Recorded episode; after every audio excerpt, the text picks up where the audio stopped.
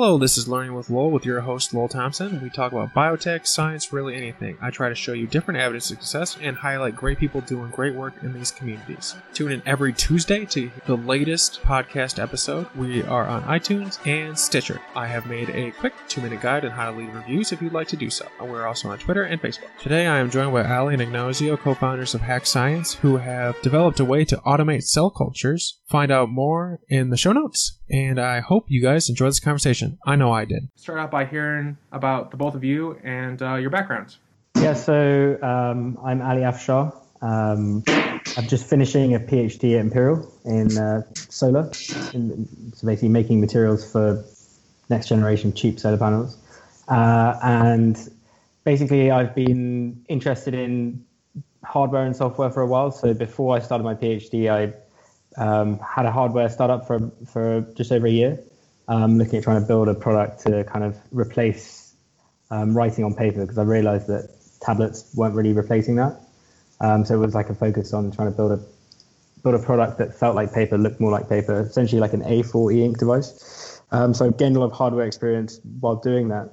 Um, and then as a result, when I started my PhD, I was just kind of very frustrated by the fact that there was a lot of manual things going on um, in the lab. So you have all these uh, intelligent people um, with great ideas, but unfortunately, they spend a lot of their time just doing very um, menial manual processes in the lab, um, which are actually really important in the sense that if you do them slightly wrong, then kind of mess up all your results. So, um, so yes, yeah, so I started to automate some of those um, with the hardware knowledge I had, hardware and software knowledge, uh, and uh, yeah, that was that's uh, kind of a bit of background on uh, yeah where, how how we kind of ended up looking at this area.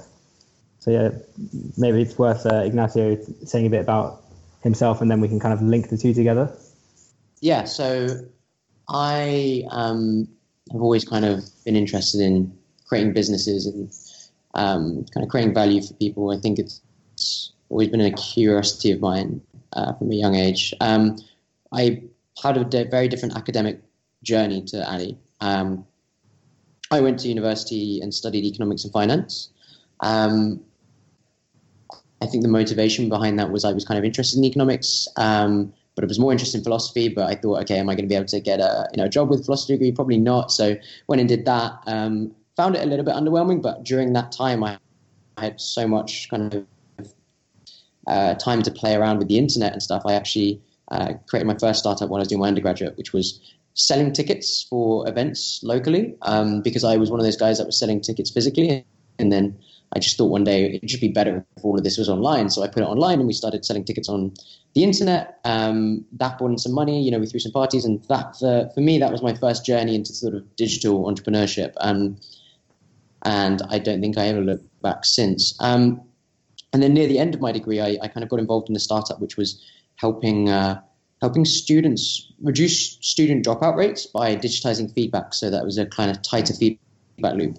Um, and that was a really interesting experience. So after graduating, I kind of um, joined as a co-founder, took that through to uh, you know a revenue generating um, step, and you know product development cycle was super interesting for me. I found it fascinating. I think that's when I started getting into product management as an interest. Um, so after that startup, I actually went to Imperial, which is where I met Ali, and I was doing a sort of data analytics masters there. And my motivations were to hopefully get a product management role in a data analytics company, and I wanted to find someone super smart uh, to start a company with.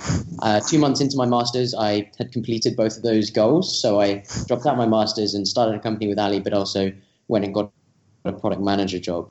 Um, but, I, I, I, guess I can I can shed a little bit more light onto the story of how we started and, and, why we started the company as well, if that's of interest. We'll, we'll, jump into that. I do have a question for the both of you at, at this stage before we jump into the, the company aspect. How what would you describe is the other person's greatest contribution? If you could like distill it down to like a couple of things that they're really great at. I can try. Um, so I think I think uh, Ignacio is incredibly good at getting in touch with well cold intros to big companies or cold intros to people that could be really useful to us he's incredibly good at setting those up, and um, so that kind of permeates across sales. It permeates across getting investor meetings. It permeates across um, just getting us in places that we probably don't deserve to be at at that moment in time. So I would say that that's probably like, well, that's one of Ignacio's biggest strengths. Um, and the other one is, I guess, to kind of, um, he's very good at breaking down problems analytically into kind of what, what, what next steps we should take based on the data.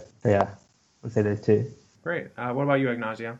Yeah, so I think I think we complement each other quite well because one of the, really key strengths is to transcend a number of different areas, i.e., software, hardware, and science, and sort of concentrated level how these things fit together and, and, and where there are different opportunities and um, technologies that we can look at. So, you know, we can say, oh, we need to, you know, we need to look at microscopy, and he'll go and research that, and then come back with a, you know, a starting point, which is a very different workflow from what I do. So, like, he can, he has the, the sort of um, intelligence and, and, tenacity to go after those those those kind of uh, research projects, as it were, and then bring them into sort of a pragmatic next step, which is really cool.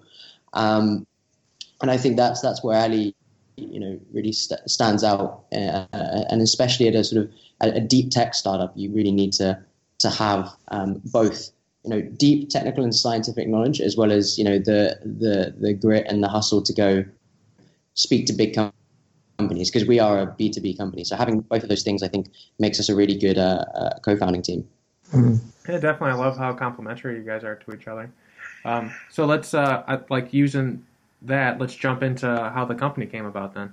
Yeah. So, um, so prior to me joining uh, the university, I'd thrown a few hackathons. So a hackathon is where, you know, you have a few people who have uh, problems they want to solve, um, and you put them in uh, groups of uh, you know maybe four, um, where they are coupled up with engineers, designers, uh, this kind of thing, and they produce solutions to those challenges. So I kind of I was kind of in that world when I joined uh, the union. I met Ali at an entrepreneurs event, and Ali Ali mentioned that you know one of the things that that kind of bothered him is is the fact that engineers and scientists don't really mingle. Um, and also, it kind of uh, one of the other things that he mentioned was, oh, I, I automate things in the lab. I automate some of my own processes, and I like, I kind of a, light bulb went off in my head. I said, well, this is a this is a perfect opportunity for a hackathon. Um, people who have challenges, i.e., the scientists who do loads of manual things, and then the people who can build solutions to those challenges, i.e., uh, the awesome uh, engineers and, and, software developers of, of London. Um, let's do this.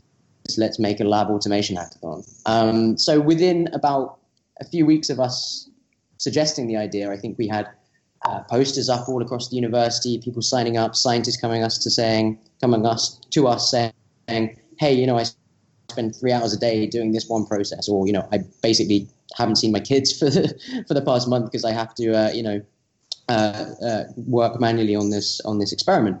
Um, so from there, we, you know, we we launched the hackathon, had five or 10 teams basically working on different problems. At the end of the hackathon, we had nine uh, automated solutions that, you know, either automated processes that had never been automated before, which for us was amazing, or interestingly, automated um, processes for orders of magnitude cheaper than anything on the market. And I think that for us was the point where we went, oh, okay, this actually worked. Um, what can we do with this as a business? And I think there's a there's kind of an interesting journey from there where we did a lot of mm.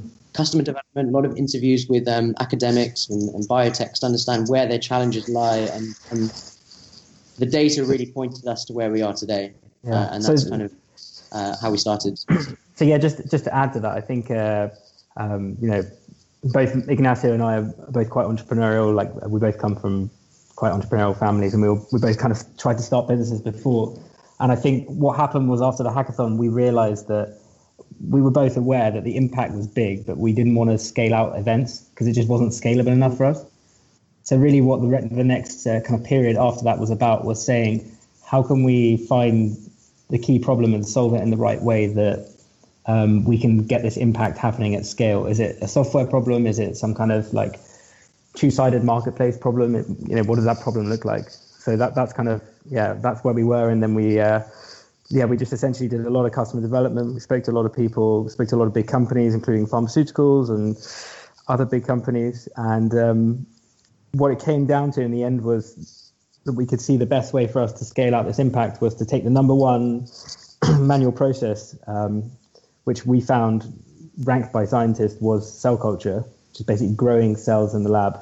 Um, and essentially, you've got to go in every day, um, take the kind of liquid food out f- from the cells, the, the, the, waste, and then replace it with fresh liquid food, essentially, which I call media.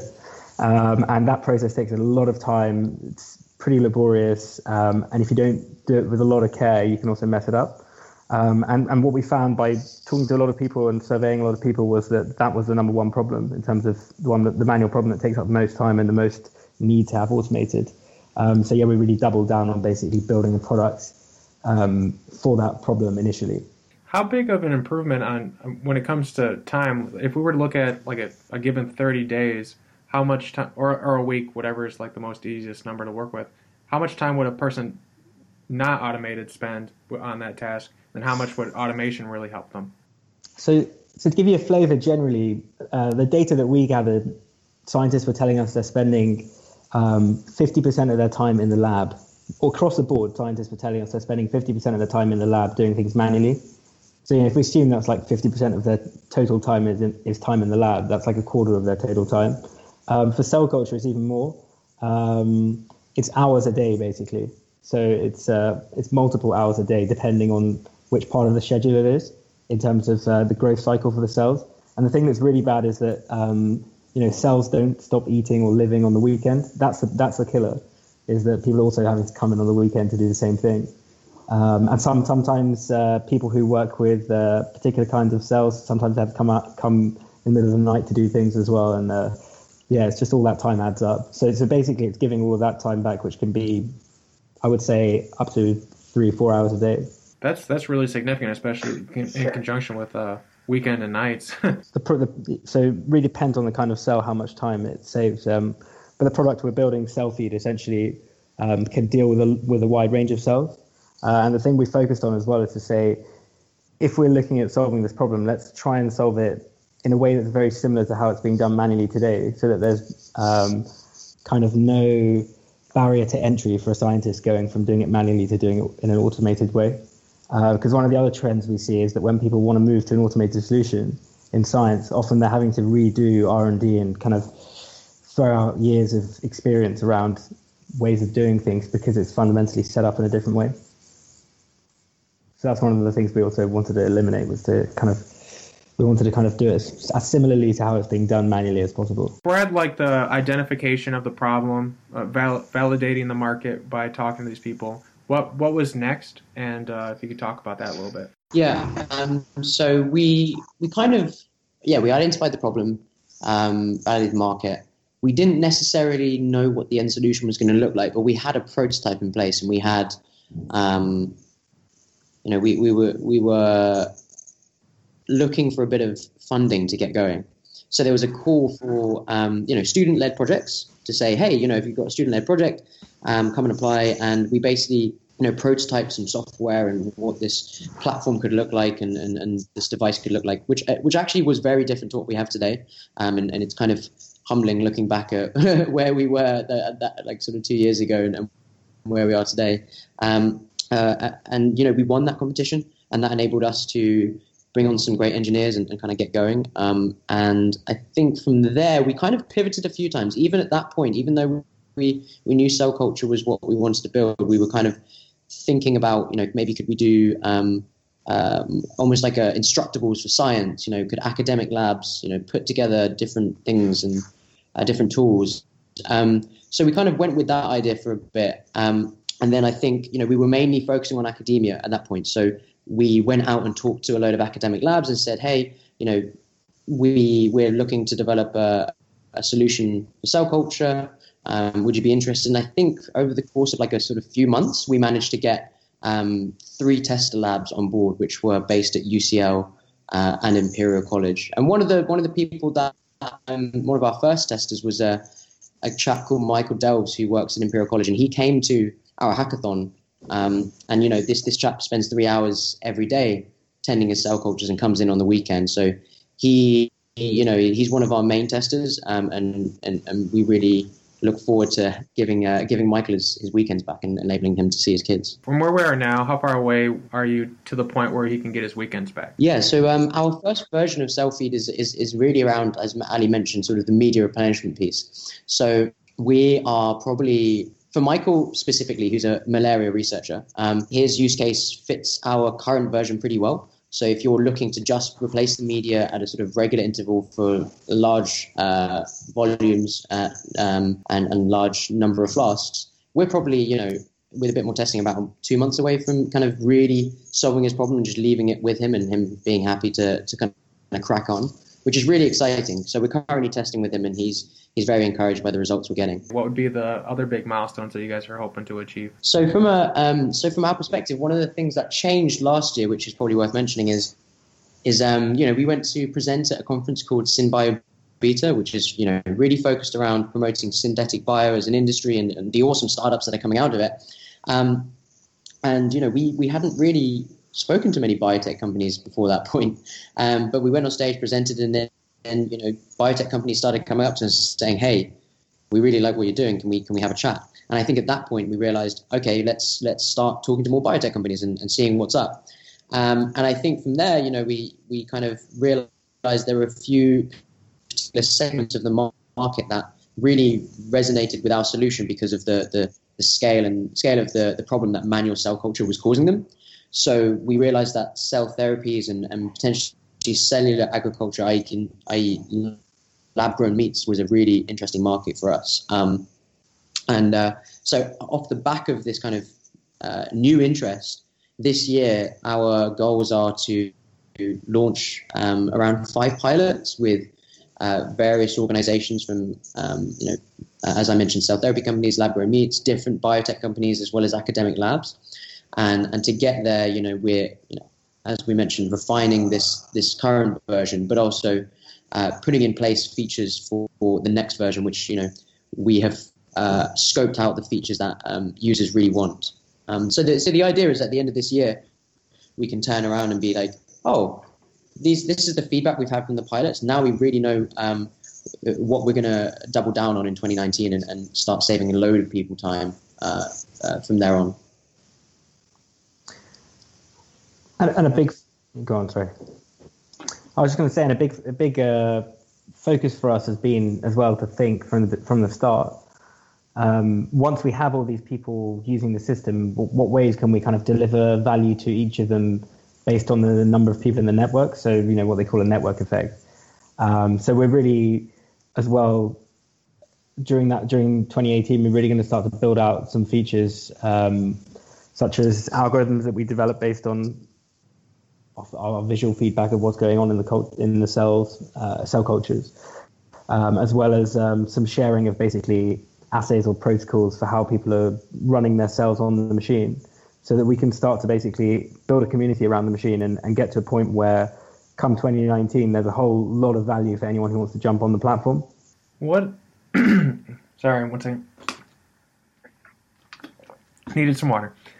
what what it what was it like to what are some of the, the struggles you went through to get i'm sorry scratch that. My, the, the question is being asked stupidly.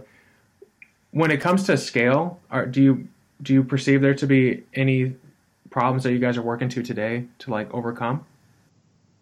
So there are various scaling problems we're going to come across. Um, one of them is going to be obviously trying to sell to so so when we set out and we were looking at academia, one of the challenges we saw that would come up during scale would be basically uh, saying we have all these academic labs, but each of them is one account. Um, we're going to have to have a really large sales team to kind of target the whole market and, and go after the whole market. Um, initially, for us, it's, it's, you know going after biotechs. One of the challenge, which is you know smaller, uh, less accounts but larger accounts. So you know you don't need as big a team uh, in terms of the sales team. I think one of the challenges will come once we start to saturate that market, but it won't come for a while. Um, and then we're going to have to really scale out um, our sales and marketing to target, you know, much more accounts which have a smaller number of units per account. So that, that's going to be a that's going to be a scaling challenge. Um, the other obvious one is um, thinking about manufacturing the product at um, kind of more scale. Uh, so we think that by by Q1 or Q2 2019, we're going to manufacture a, a version um, of which we're going to make about a thousand. So from now till then, we're going to be user user testing to make sure that we have exactly the right product. Uh, and then come Q2 2019, we're going to have to be mass producing that. So that's going to be a scaling problem from a very different angle, which is thinking about um, designing for manufacture, uh, logistics, um, so those kind of challenges as well. Um, but again, you know, we're thinking about all of these things from today. So um, even from today, we, we have a we have a roadmap and we've mapped out the potential pain points when we want to come to mass manufacture uh, based on the current pro, uh, prototype. So that's a couple that I can think of. what could you explain the process of manufacturing? I, from the the guests I've had so far, manufacturing uh, a physical product has been like you you'd be one of the first. So I, would love to learn more about it. That process.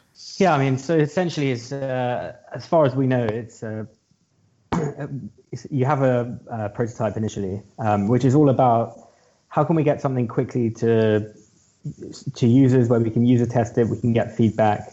Um, you haven't necessarily at that point thought about how manufacturable it is, um, and then from that prototype, from the final prototype that you want to go from there to manufacture, the kinds of things you have to look at are um, well, for us, it doesn't matter so much component costs because we're building a a, a, B2B product and the, the margins are different and the price is different.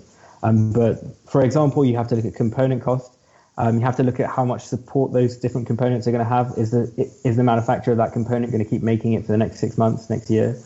Um, so there's those kind of challenges. Uh, there are challenges around certifications to do with, you know, is electronically is this is this not going to interfere with other products in terms of producing radio waves etc um, is it safe for someone to operate?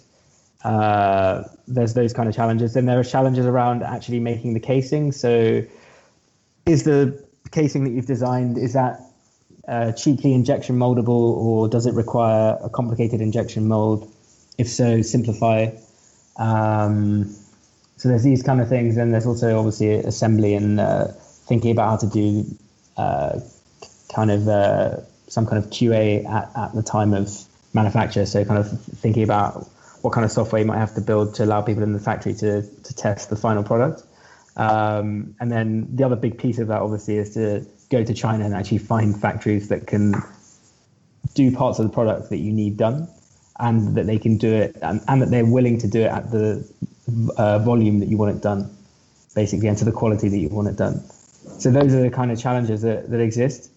Um, what the, to summarize, essentially, the thing that gets manuf- something that gets something that is manufacturable um, affordably, reliably, um, is often very different to what might have been considered like a completely fine one-off prototype because you have to think about all of these these uh, facets of manufacturability to follow up on this question, how did you like gain this knowledge and um, like understanding of the manufacturing process? Did did you read certain books? Did you have mentors that kind of gave you advice? Like, how did you you both kind of gain this type of understanding? Yeah. So so uh, as a team, I think generally we are used to. We're all learners. We're all self people who kind of can quickly teach stuff to ourselves. Um, one of the things that's always probably the most valuable thing to do when learning a new area is to speak to someone who has expertise in the area. That's the fastest way to level up initially is just to talk to someone who's an expert, ask them ask them very specific questions. Don't be afraid to ask what you feel are stupid questions. Um, so that's like a good way of getting the initial knowledge. Um, there's a lot more out. There's a lot of content out there in terms of web uh, web pages you can find. Um, for example, there's an accelerator called uh, Bolt. They have very good blog which which mentions some things about uh, manufacture, and also some of the uh, some of the companies that help you prototype, um, such as uh, Formlabs and also Protolabs. They also do a lot of con- also produce a lot of content about thinking about how to make things manufacturable. Uh, on top of that, we brought into the team uh, early on, we brought into the team uh, an engineer called James who basically has taken a product from prototype to manufacture before. So we consciously did that very early. Um, he was the second second hire essentially, it's the fourth member of our team, and we very consciously at that point in time hired someone who had taken it had been through that process before because it because it's really valuable to have someone here now who can look forward in time and say, if we make this decision now, is it actually something that we can keep when we go to manufacture? And if not, does that matter? Um, so yeah, I hope that kind of answers the question in a bit more. Mm-hmm. No, it, it, definitely answered the question in, in great depth. It's a it's kind of a, an interesting sandwich that you started out like talking to an expert, you know, did reading and then eventually found an expert. It's uh, in a, in a way you kind of like learned the, the right questions to ask so you could find a, a, right. a good member of your team to like be a great resource for you. Right, right. And I, I would say also typically in the sometimes when you're learning something which is very complicated, you can kind of go through that process and you reach a dead end where there's too many things that you need to know to understand the next step. At which point you have to go back and say read a read a more like a, a detailed book and just build from the ground up. So you can kind of learn a lot from top down by talking to an expert, filling in some gaps with blogs, etc. But then sometimes you reach a dead end where the only way forward is to actually just jump into like a deep book and start from the beginning. What has most surprised you about this process so far? Is it? I can't imagine everything has gone quite as expected, like just as the nature of life. So, what were some of the things that surprised you both? Um, I think for me, it really well, a couple of things surprised me. So, uh, before I started this, um, I definitely wasn't as daring as Ignacio in terms of just getting in touch with random people and uh, random companies and trying to speak to them about what we're up to. So I think what really surpri- I think what surprised me it surprises me less now, but it surprised me a lot at the beginning was the the fact that we were able essentially with nothing we were able to, for example, get in touch with big pharmaceutical companies. Um, you know, they flew us out to see what they were up to before we even really had a team or anything. Um, so that that surprised me. I think uh, what else surprised me? I, am I'm, I'm surprised at the moment that the companies we there are big companies that we speak to that have a lot of the um, same pain points as uh, people lower down the chain, like in academia, for example, in terms of lack of automation. So that surprises me a bit, um, but it makes sense if you think about the fact that these companies, the research that they base all their work on, comes out of academia. Um, so that's like a more specific surprise as well, I guess. Mm, I think a few things surprised me, especially as a, you know, initially, well, still an outsider to science in the sense that I'm not a scientist, but, but I know I'm uh, kind of familiar with the field now and kind of integrated. But initially, I kind of, you know, assumed science was a very, um, you know, reproducible, rigorous field where um, everything was, uh, you know, really um, robust and that kind of thing. But I think what really shocked me was, you know, stats like 80 percent or 75% of um, research papers can't be or, or, research can't be reproduced by others and 50% uh, um, research can't be reproduced by the original creator. So i think you know as outsiders you kind of see science as this uh, really um, uh, you know the, you know the things like the scientific method give you these images of things being really robust, but actually science is, a, is still in a, a bit of a, a, tricky place when it comes to things like reproducibility, and, and, and some of that really relates to how much of it is manual,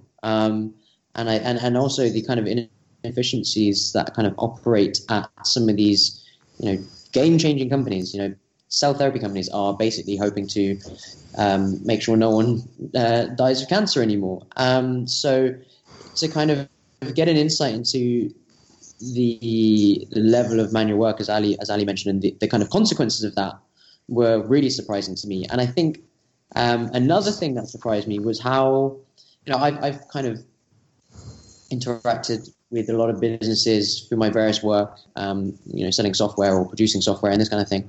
Um, but no customer or, or, or segment, um, customer segment has been as innovative and, and, open to new ideas as sort of biotech and, science companies. You know, we speak to these um, organizations and they often tell us what ideas our product should have, and and we turn around to each other and think, wow, that's a great idea.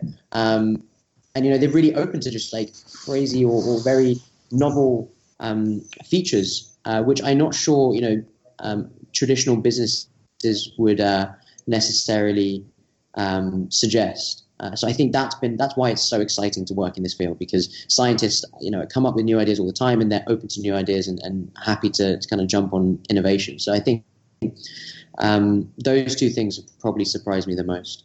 That's extremely fascinating. The idea that the like I have the exact same thought when I first started like getting into the biotech, like just do my research, and the the aspect where the replicability is it's kind of concerning in a way. Like you you want uh, things to be able to reproduce. Do you do you see what you guys are working on being able to really impact that in a significant way? So like uh, instead of having a fifty percent uh, person being able to unable to uh, re- re- reproduce their thing, or you know seventy percent depending on what, what's going on. Do you see like a, a big you know increase in the ability to reproduce things using this type of technology? Yeah, I think absolutely. I think uh, that's that alone is one of the reasons that I think more automation in science is, is the future. Um, one of the things actually that we focused on from the beginning as a result of seeing this problem, um, which which partly, by the way, comes from the fact that when people do things manually, manually, it's very hard for them to write it up in a way that someone else can copy it exactly the same manually just by reading it.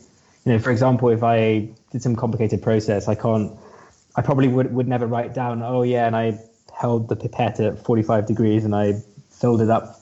At, it took me three seconds to fill it up, for example.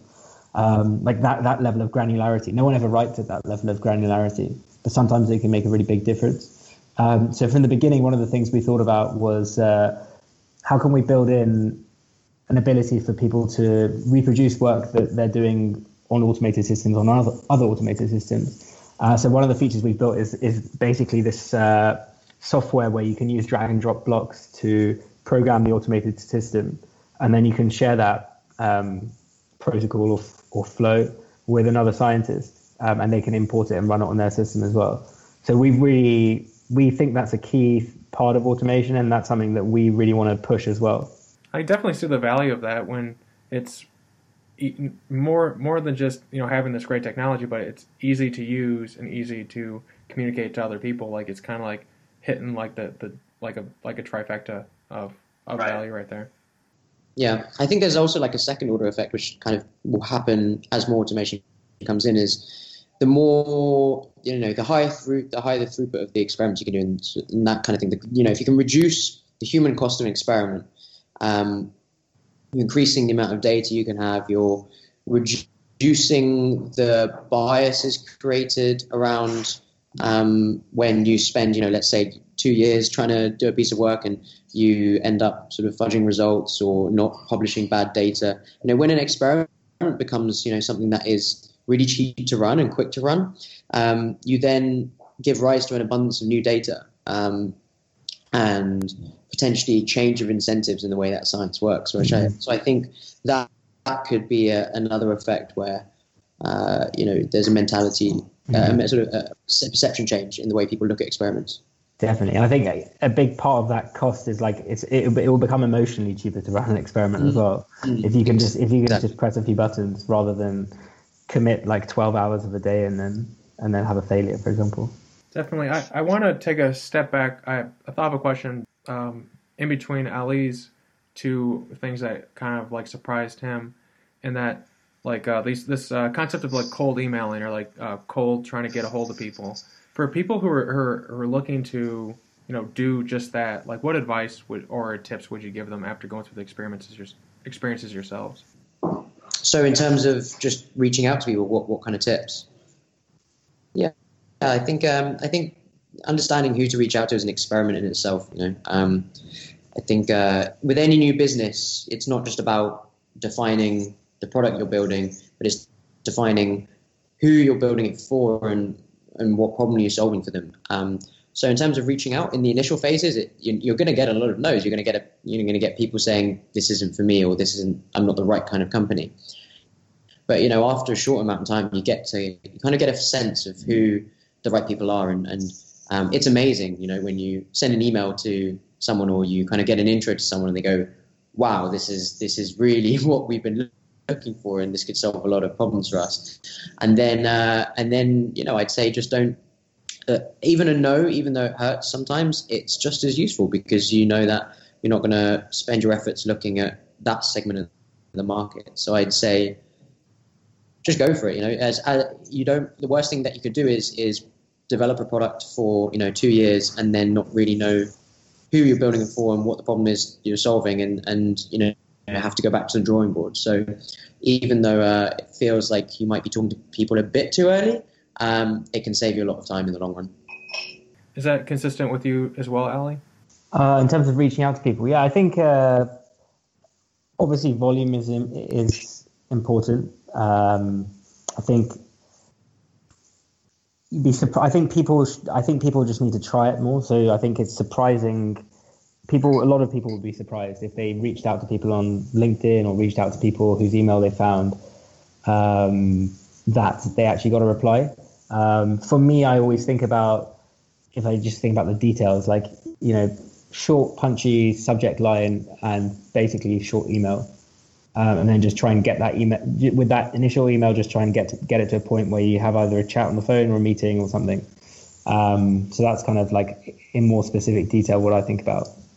Is there for someone who is just starting it, the to summarize, it basically comes down to you know give it a give it a, a number of tries for everyone who's listening, who's kind of like think about reaching out to people. Like don't don't give up at like five no's or, or ten no's or like 10 not responses because like more often than not like like for me and I, I be wondering if this is the same for you guys. Like sometimes you have to message people back a couple of times just to like get through like the you know the hundred of people the hundreds of people that message them that day. But right. but like you can get through it if you just are persistent enough. And i think if you uh, for people who are listening if you kind of make a, a game like open up a, an excel spreadsheet and kind of like keep track of who you reached out to and then over the course of a week just kind of like tally it up and see like how how good you did. Like who who responded you know what you learned from it. Like try to make it like try and do like the scientific method almost like a system of like improvement. And uh, mm. like you'll be able to like push through it eventually. I think i think like Ignacio said like you just need to gain that experience. And then once you have that experience you can be specific like ali said and you know know what to look for so that you can break through that. Mm. yeah. I, I think, I think uh, as well are also once you kind of know which area to go to, or even take a punt. If there's a conference that kind of looks related, just give it a go. Go see if you can present. Um, go attend, um, and you'll be surprised. You'll find people that come to you that you never even thought would be interested in what you're doing, or you never even considered that was a business that even existed. Um, so I think uh, there are other, you know, there's that highly scalable approach, but then there's the also sort of go in person, get a sense for where the market's at. You know, Ali went to a session yesterday around cell therapy and came back with a ton of knowledge and some new new connections. And um, while there is a bit of a risk that you go to a conference and it might not be the right one, I think we've had good experiences at all the conferences we've gone to so far. And Ali, I think you were going to say something. Yeah, I was just going to say, um, you know, even out, outside of pure cold emails, um, just asking people, you know, is there anyone else you think we should talk to, or is there anyone else that would be interesting for, yeah, to get in touch with, um, and then getting that next, getting that next conversation. That's a big part of it as well, because you know, if you had that with every conversation you had, you'd always have a full pipeline of interesting people to talk to. Um, so I think that's that's also you know an interesting and, and big part of it. Yeah, I think uh, especially if you have like a referral, like if you if you talk to one person and like, oh, I can't, I'm not really the right person, but oh, you know, Jim over here in accounting would probably be able to help you out. Like just having like that point of contact that referred you usually you know gets you up like an extremely good um, response rate. So everyone who's listening, or you know, like even if you get a no, like you know, maybe a follow up question of, do you know anyone who could help me? will get you something really significant. Is there any aspect about what you're working on that we haven't covered thus far that we we should cover? Like I, I want to make sure that everyone has a really great idea of what you guys are working on, like the passion behind it, and I um, like we're I've asked a number of pretty good questions, but I just want to really make sure if there was something that you wanted to, to speak about that we were able to talk about it in, in in reference to that. Sure. Yeah. I mean, perhaps I can just I don't know how many biologists are listening, but maybe I can just dive in on some of the details of how the product works in case it's interesting for anyone listening. And you know, we love love love it when scientists or anyone gets in touch with us. Um, so yeah, essentially the system we've built to automate the cell growing or cell culturing process um, is called CellFeed. And what's really nice about it is that it works with the existing flasks that a lot of scientists are using in the lab called T flasks. Um, and essentially, you set up your T flask with our system, uh, you plug in your media, uh, and then you can remotely control that either from your phone or from any browser, essentially. Uh, and the the next version also has a microscope built in, so that you can do the mi- microscope analysis at the same time. And so what that does is it it basically takes care of um, most of the workflow of growing cells and just really frees up time for people to to think of new experiments or to analyze the data they have and try and understand what's going on. Um, so we think it's going to be quite this is this is quite a big deal for a lot of uh, a lot of scientists. When you when you kind of describe that to scientists, do they tend to ask, um, like if there was like a fact, you know, page, do they tend to have like frequently asked questions that you kind of like preempt an answer right now? Um, there are a few. There are a few frequently asked uh, questions, I guess. Um, some of them, some of them, we are still adding features that, that uh, deal with them, and some of them we ha- we have features that we're adding to deal with them further, like later on in the pipeline. Um, so one of the questions we get sometimes is, um, uh, where does this go? So yeah, initially this system actually just goes into the incubator, which is where you normally put yourself. Um, another question we get is, where is the media stored? Because normally media is stored in the fridge. Um, so with our system, it can basically there's like a small fridge where you store the media and it pulls it in from the fridge. Um, and let me try and think of another common question. Oh yes, we get a question about um, passaging or subculturing. So does it handle that? Um, at the moment, no. Um, but we have a we we built in the ability to in a sterile way disconnect and reconnect the flasks so that you can go away, do that, and then bring the flask back. Um, but we are going to add that um, at some point, probably and either end of this year or beginning of next year will be in the product. So that's some, some like frequently asked questions we get. If uh, biologists would like to like reach out and potentially be like one of your pilots or something like that, is there a good way for them to contact you? Yeah, so they can uh, either contact us um, through the site or um, they can use one of our emails. For example, my email is uh, Ali, which is A L I, at hack science, so H A C K science, uh. Uh, and yeah, we love hearing from people and love chatting to people. So get in touch. Um, there are no there are no stupid suggestions or questions or ideas. We just love talking to scientists. So yeah, and also actually another thing that's worth mentioning at this point is um, uh, we're looking to expand our team at the moment. So we're looking for a number of roles. Um, and yeah, if, if you're interested, essentially, if you're interested in working in a cross-discipline team that's trying to solve a big problem in science and really accelerate the the the, uh, the speed of biotech and um, everything that comes along with that, such as development of medicines and cell therapies, then reach out. Uh, uh, one point to note for everyone who's listening: for every like you know like the email he just mentioned, the website, the they also have a Twitter. Um, all that will be put in the show notes. So if you, you know, maybe if you didn't hear the email, you can go down there. You'll be able to see all of that content that we've just, we've talked about through the course of this podcast. So like, just enjoy enjoy the show, but it, it, it's there as well if you didn't have a pen or pencil ready. The second question I have is: Are there uh, specific roles that you guys are looking for, or specific type of people? Yeah, so I mean, one thing that we try and look for is um, in any role we look for depth in a particular area, and then a general ability to, to, to, be a good generalist, basically, and to learn new things. Because uh, the reality is, as a startup, you're always having to deal with new challenges, and all of our roles sit across a wide area. Um, so, specifically, right now, we're looking for um, a good cross discipline biologist um, who has experience and, and, basically loves and knows everything about cells, um, but also shows a strong ability to to teach themselves new things and, and play in different areas. Uh, and and uh, similarly, we're looking for an electronic engineer um, with the same quality, the ability to kind of sit across wide areas of electronics. So not just firmware or PCBs or circuit design, but a bit of all of them, um, and a strong ability to to learn new things. And this is for the London area, correct? That's right. Yeah, we're looking in the London area. Have, when it comes to hiring people, because you mentioned you hired uh, James, the engineer who's done manufacturing before, have you learned um, like a good process for hiring people to sift through to make sure you get the right person? I think we're still um, we're still getting better at that. Um, I think that's a hard. It was a it's a hard thing to learn, and, and I think one, generally one of the things we do uh, a lot as a company is is we are very introspective. Um, for example, every two weeks we have a retrospective where all of us look at what things went wrong, what things we can do better, and we criticize ourselves. Um, and you know we're doing that at the moment with the hiring process. Um, I think the, a really key part of it is making sure that you have a lot of people coming through the funnel. So from the top of the funnel, you have a lot of people who are applying. Um, we realize some things around if the job spec is too difficult, people discount themselves, even though they might be people that we think are perfectly qualified for the job. So that was something we learned. Um, I think we're also, uh, I think we're learning a lot about how to screen people effectively.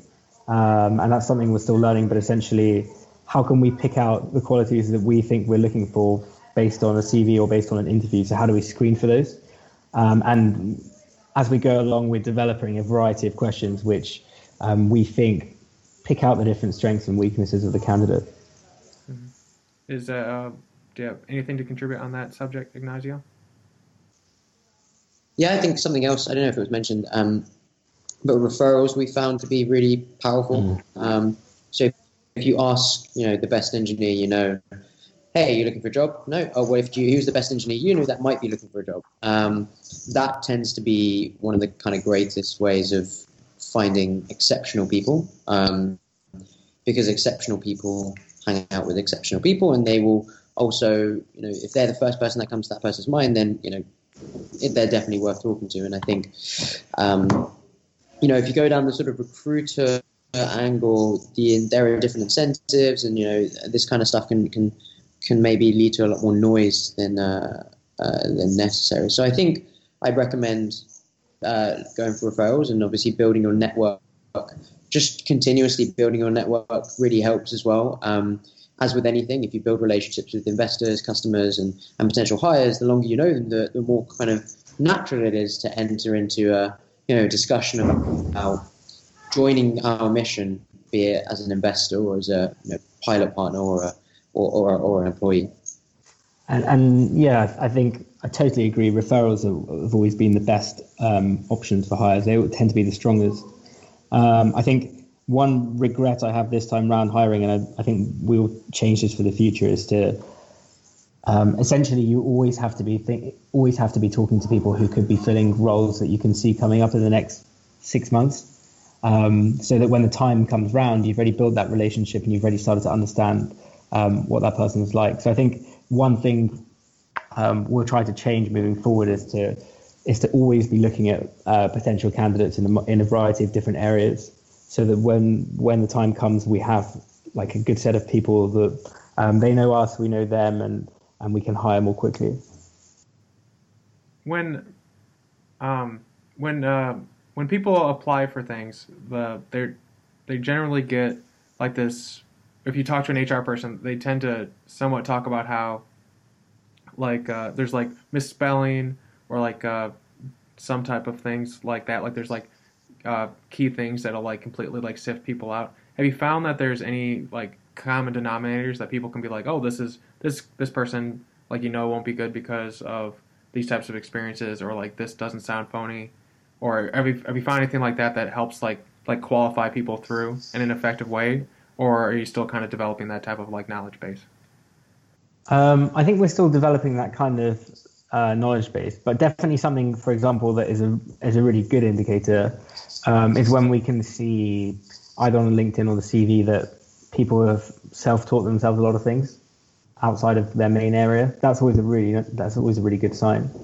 Um, I think for me, something that's always a bit concerning is if there are candidates who seem to have a either have done lots of uh, things for a short time. I mean that needs justification, um, but then also I find it it's always a bit weird for me if there's someone who's who has like multiple things that are ongoing at the same time. So if they have like three or four things that are still happening, it says like you know whatever date to present, um, running this society, doing this other thing, doing this other thing. I think that for me is sometimes a bit um, alarming.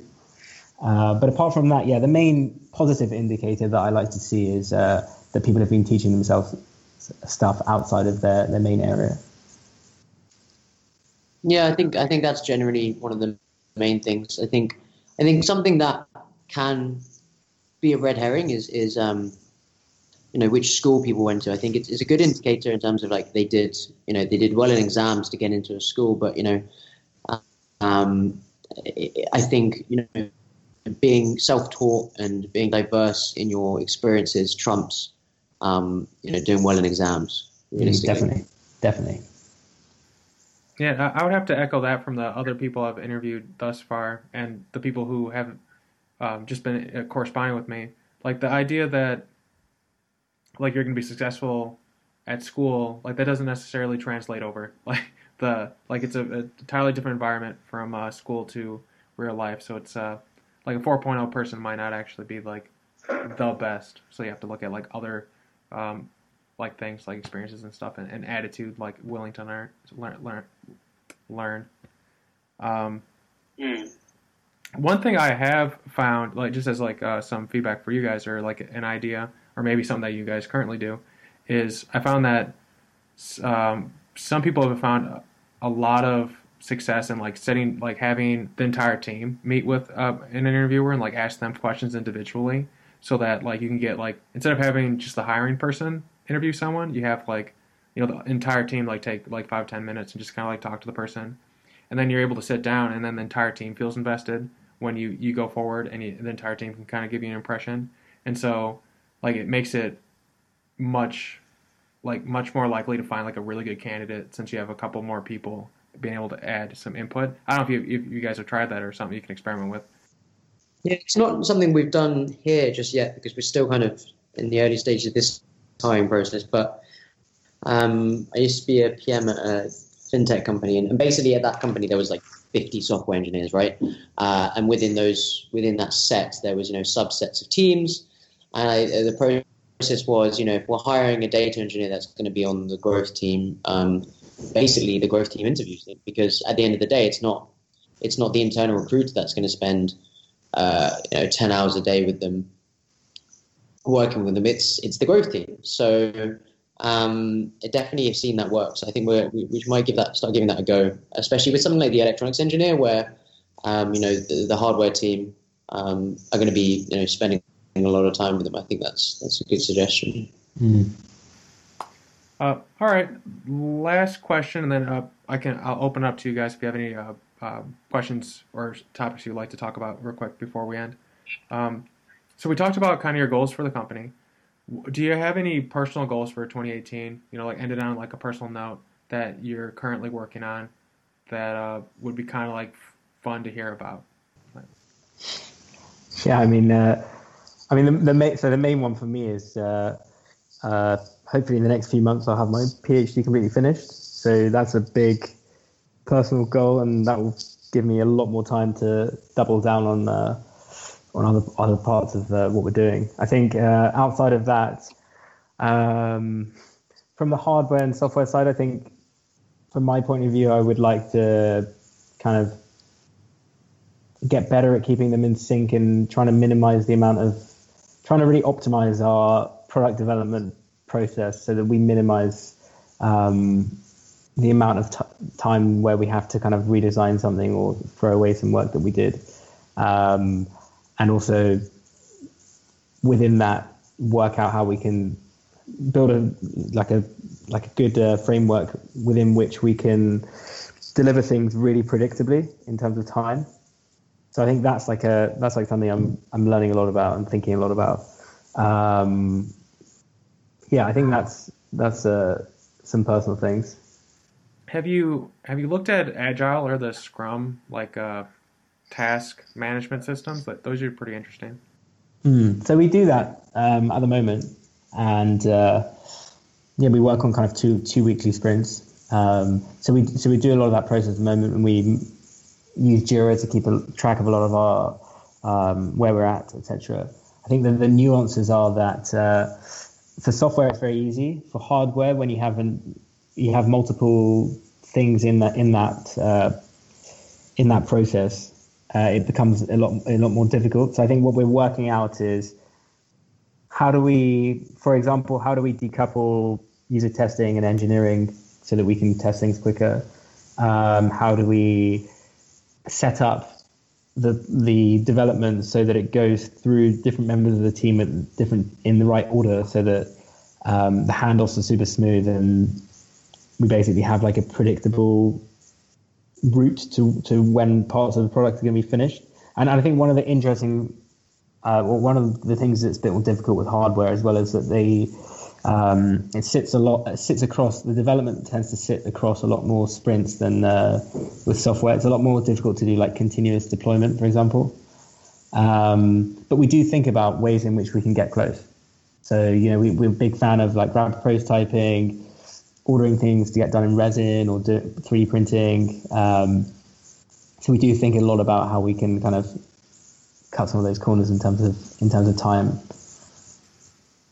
Uh, Ignacio, some personal goals you have for this year? Yeah, personal goals. Um, I think there's probably two ones that are that are really ex- exclusive to sort of personal goals.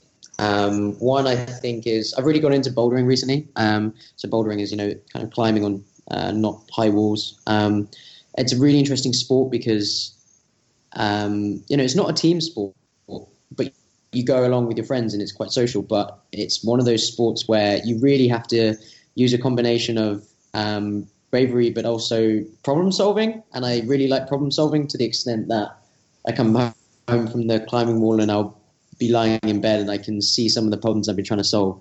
Um, and it's and you know I think it's a great um, sport for anyone who's living in the city because you know you don't have to. There are tons of climbing walls out there, and, and uh, it's a great way to meet new people as well, which um, is kind of can be hard in a city like London. So I think one of my goals is to get really good at, at bouldering. Um, my second goal of this year is to um, develop a better understanding and wider knowledge of kind of psychology. I think um, so. Over the past year, I think I've I don't know I don't really know where this fascination has stemmed from, but I've been kind of fascinated with understanding why people do the things they do um, and understanding things like cognitive biases um, and how they develop and how you can be more aware of your own cognitive biases and overcome them. Because i think the, the first stage is to recognize hey i did that because maybe I, or i've said this thing or i believe this thing because of um, this personal bias and intrinsically i'm programmed to think that but actually maybe the real world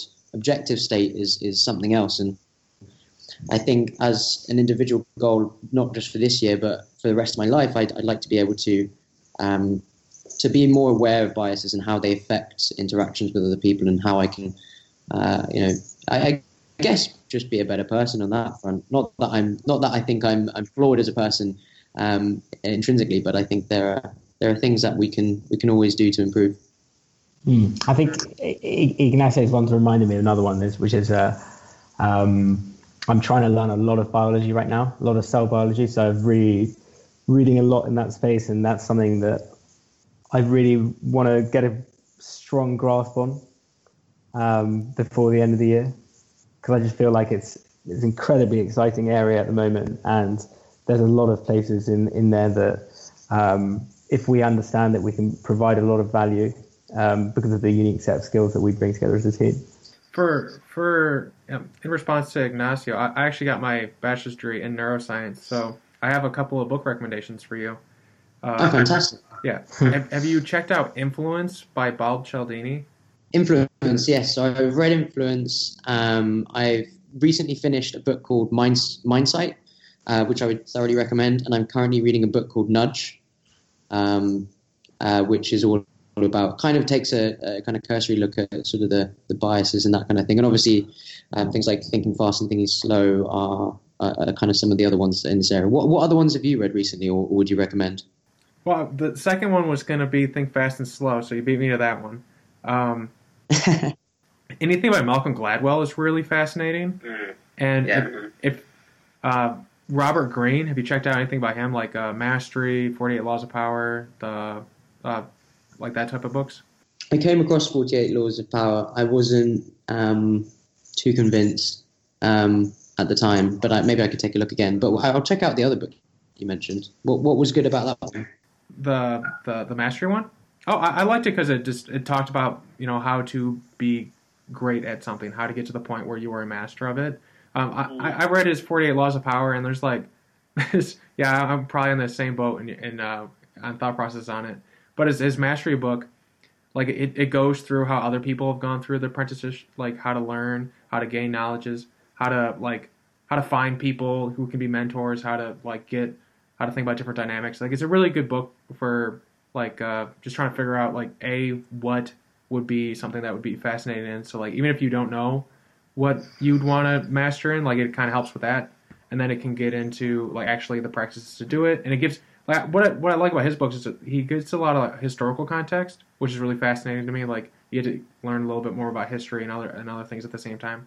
But yeah, that's kind of like it in a nutshell for for that one. And um, um, I don't I don't know if I mentioned this, but Malcolm Gladwell. Have you checked out anything by him? Yeah, I've, I've come across a few of his books. I mean, what what are your favorites? Oh, one of my favorites uh, for human psychology. Or, or Malcolm Gladwell's stuff specifically. Oh, okay, okay. Uh, Blink is really interesting. I think Blink is really fascinating. The idea that we, like, whenever we look at a scenario, there's like the like a subconscious response to it that we mm-hmm. either listen to or don't listen to, and that's that's basically biases. Like, do you are you listening?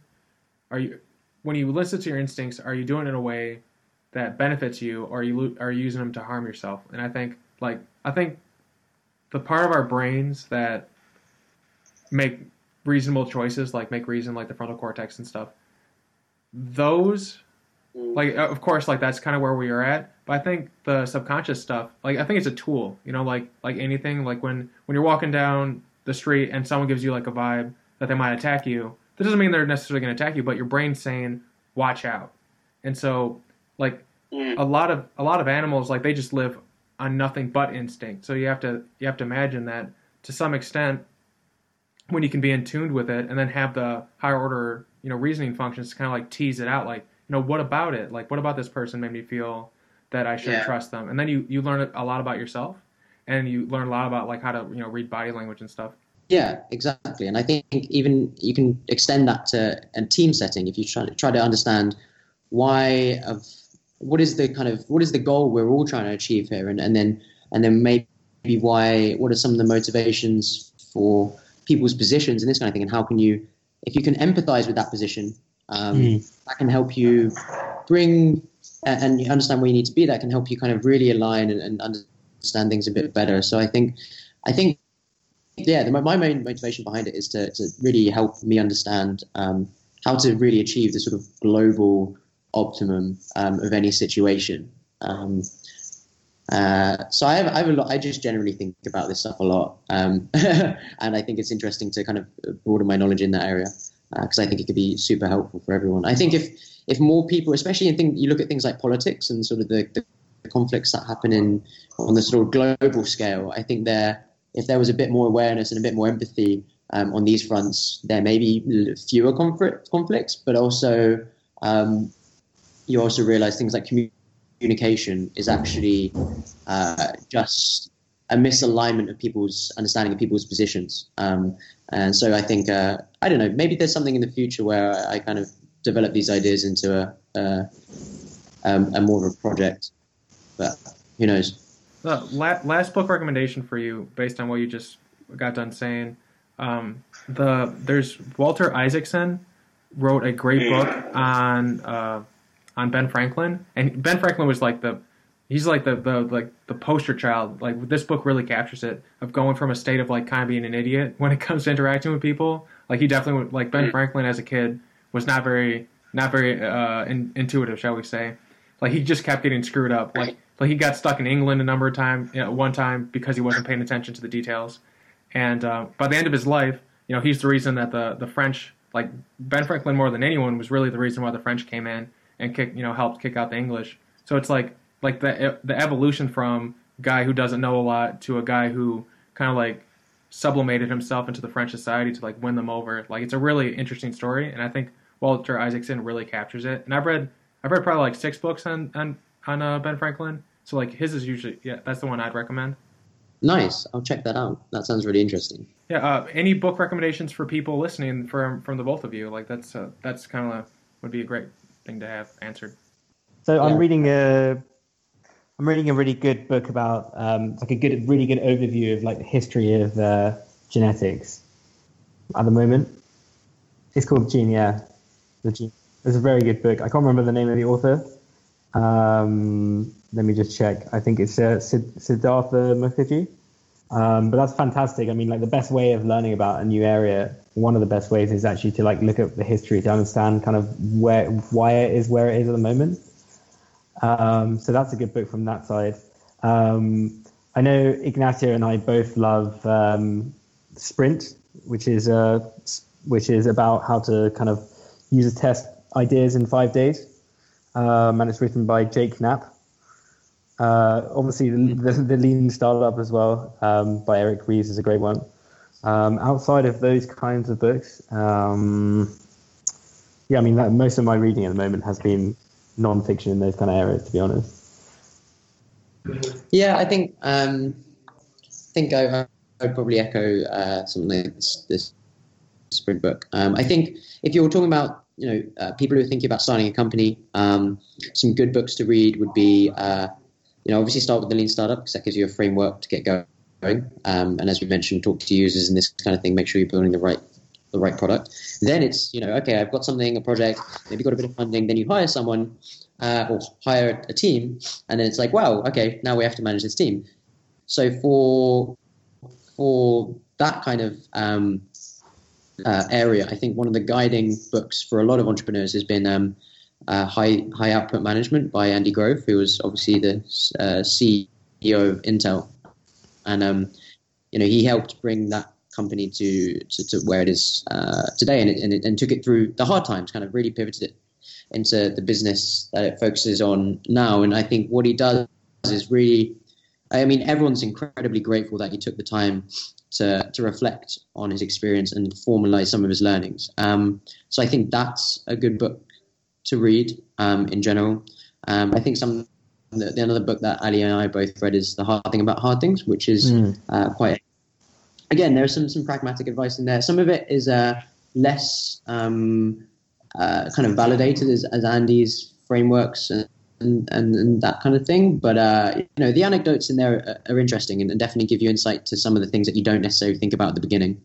Um, yeah, I think those two books are definitely good ones to get started with um, if you're if you think you might make building a company.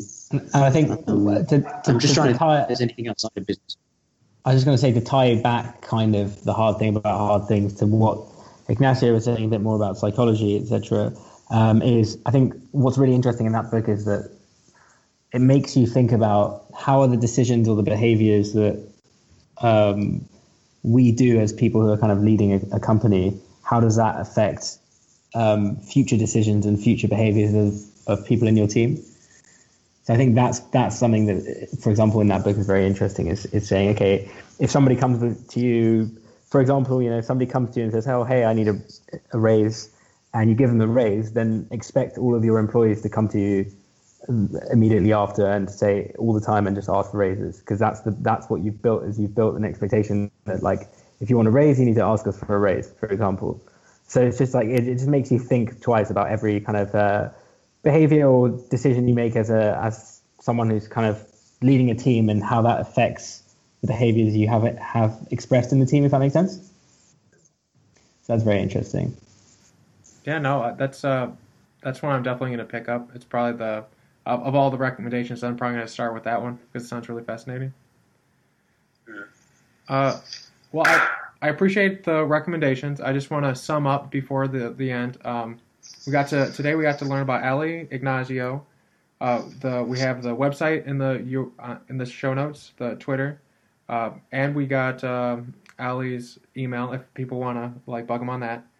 And they're they're currently looking for. They're currently hiring, so I mean they're, they're pretty nice people. I mean you got to listen to them for the last hour, so you have a pretty good idea. Um, so, you know, biologists they want to you know have a conversation. People looking for you know potentially a job, or just any feedback whatsoever. You know, like you know, let's all kind of like work together to like you know raise the tide a bit. Um, is there anything else that we sh- that I in that kind of like summary that I, I should mention? Are we good on the summary? I think that's good. Yeah, I mean, anyone, also anyone who's interested in using the product, get in touch. Get in touch, obviously, as well. Thank you for listening today. Please subscribe, leave a review, check out our website, learningwithlowell.com, or join my mailing list. I'm here to learn and share what I learn. New episodes every Tuesday, new emails every Monday, and I blog on topics that I find fascinating.